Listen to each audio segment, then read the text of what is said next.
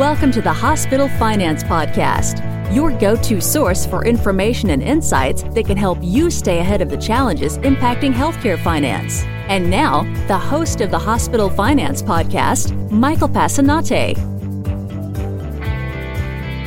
Hi, this is Mike Passanante, and welcome back to the Hospital Finance Podcast. Recently, the Healthcare Cost Institute released their 2017 Healthcare Cost and Utilization Report, which looked at healthcare spending, use, and prices for individuals under 65 covered by employer sponsored insurance. To explain the findings in the report, I'm joined by John Hargraves, a senior researcher at HCCI.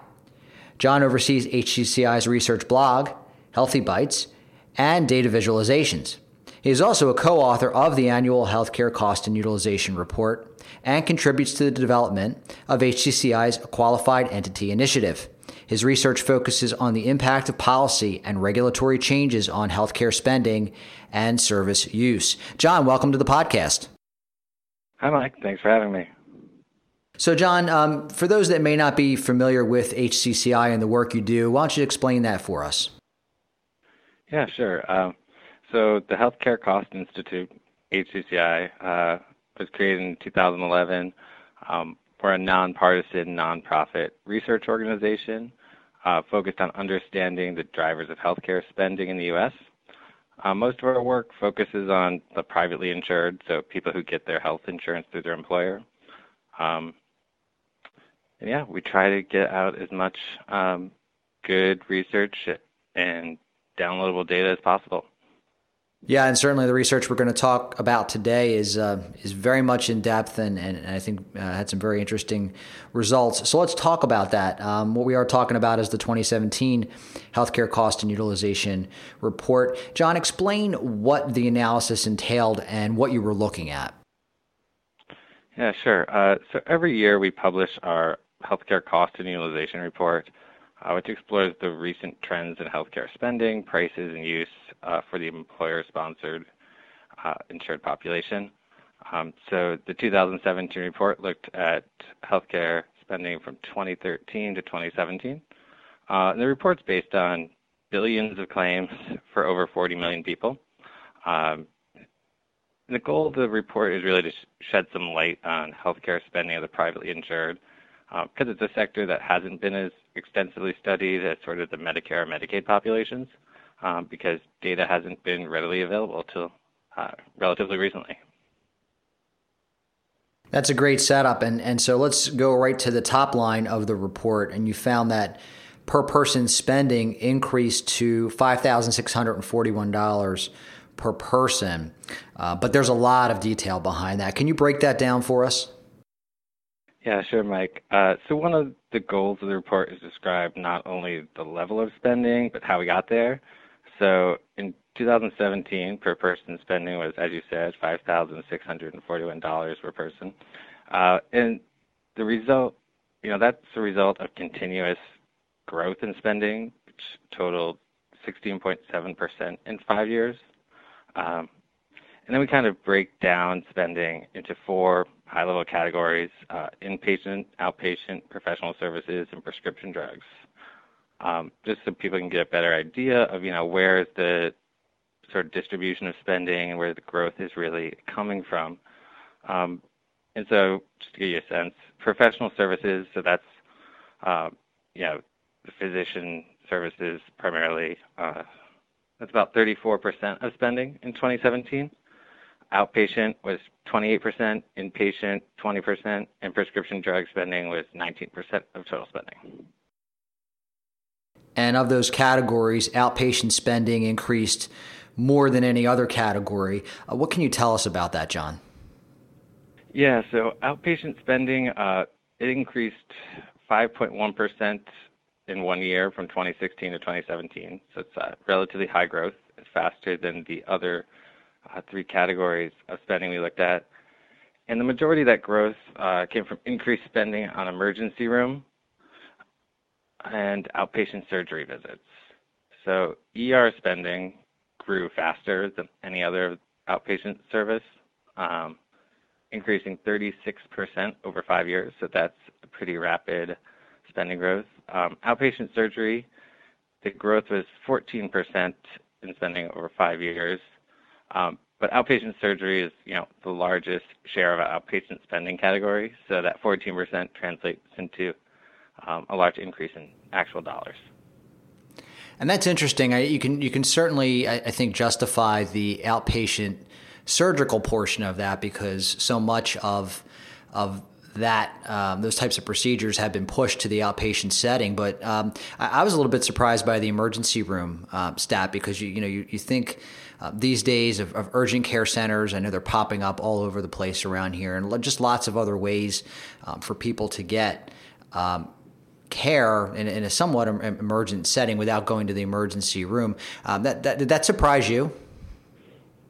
Um, not really. So actually, emergency room uh, costs and prices is an area we've looked at before um, in more detail than is presented in this annual report.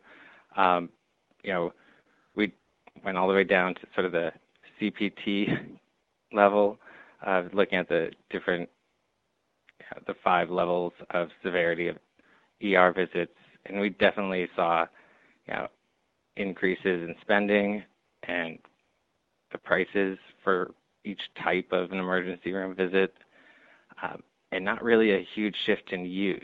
So a lot of that urgent care you would expect to maybe lead to a decrease in use if people are going to urgent care instead of an emergency room. Um, but again, those would be your least severe and less costly sort of emergency room visits. Uh, but overall, we really just saw use is flat um, when we looked at those specific CPT codes. Now, overall visits um, and the procedures in emergency rooms in our annual report, we did see use kind of increase a little bit, but price was a big driver in emergency rooms. Okay, so not not an increase in use as much as an increase in price. Got it. Mm-hmm. Um, and that and that is a good segue into my next question because you did look at utilization across uh, a wide variety of of healthcare services. Can you break down what you found there? Yeah, so uh, as you said, we kind of break spending into use and average price. Um, and overall, looking at the you know highest level, we didn't really see any change in healthcare use over five years. Uh, it's pretty flat. And when we talk about use, we do, um, in the numbers we report, have we've adjusted for sort of changes in service intensity mix. So, um, you know, that take we try to think about the same services in 2013 and 2017 um, and account for any changes in technology or things that might have become more or less uh, service intensive or people, you know, utilizing more intensive services. Um, but again, use was flat even after that adjustment. Um, but we see variation once we look at specific service categories and subcategories. Um, one example is inpatient admissions, which we saw a 5% decline in over the five years. And you know, within inpatient admissions, you know, medical and surgical admissions saw declines, um, but admissions for mental health and substance use increased over that period. So, you know, one thing we try to get at in the report is that there's a lot of variation, and it's important to like kind of, you know, the, that overall number, yeah, is great, and it's a benchmark, and yeah, it is tied to policy and overall spending. But when we're looking at specific, you know, services people use, it's nice to get down to those different categories and see what the drivers and what's really happening is in terms of what services people are using and how much they're paying for it. Sure. And of course, uh, probably uh, everyone would expect to hear that that pricing has uh, gone up um, over the period that you study. Um, but but talk to us about how the prices changed uh, over the period that you studied. Um, was it in certain categories or in certain areas that really sort of drove that overall price increase that you saw?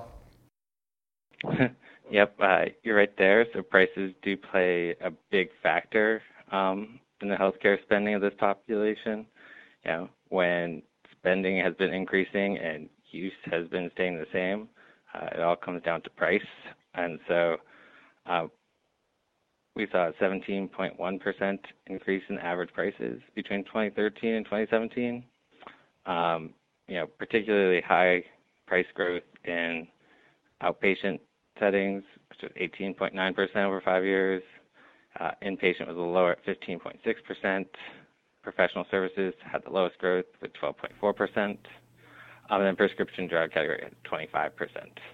Uh, I will caveat our prescription drug uh, estimates don't include rebates, um, but they're the negotiated prices, so um, it could be a little lower. Yeah, but so prescription drugs clearly playing a, a big role in the mm-hmm. overall mm-hmm. um, price increase. Yeah. Yeah. Maybe not a surprise there either. Um, and one thing I was a bit surprised about was what you found around the changes in out of pocket costs. Uh, talk to us about that. Yeah, so you know we look at out of pocket costs, uh, which includes co-payments, co-insurance, and deductibles. Uh, does not include the premiums people pay. And, you know, we looked at the growth in out-of-pocket spending and total spending, and out-of-pocket spending growth was slower than total.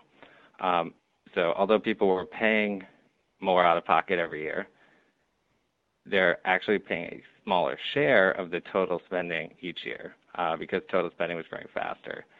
So although it might not seem like patients are bearing less costs because you know they're paying more each year, it's actually a smaller piece of the pie that is uh, coming out of the patient share. That was a little surprising.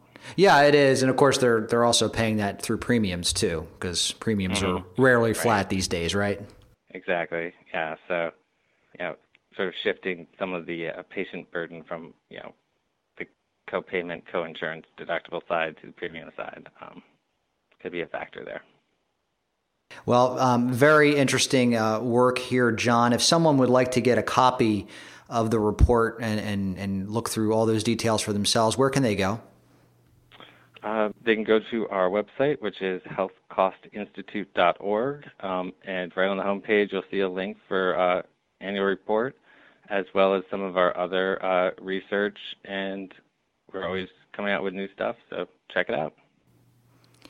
John Hargraves, thanks so much for joining us today on the Hospital Finance Podcast. Thanks for having me, Mike. If you have a topic that you'd like us to discuss on the Hospital Finance Podcast, or if you'd like to be a guest, drop us a line at update at Besler.com. This concludes today's episode of the Hospital Finance Podcast. For show notes and additional resources to help you protect and enhance revenue at your hospital, visit Besler.com forward slash podcasts. The Hospital Finance Podcast is a production of Besler. Smart about revenue, tenacious about results.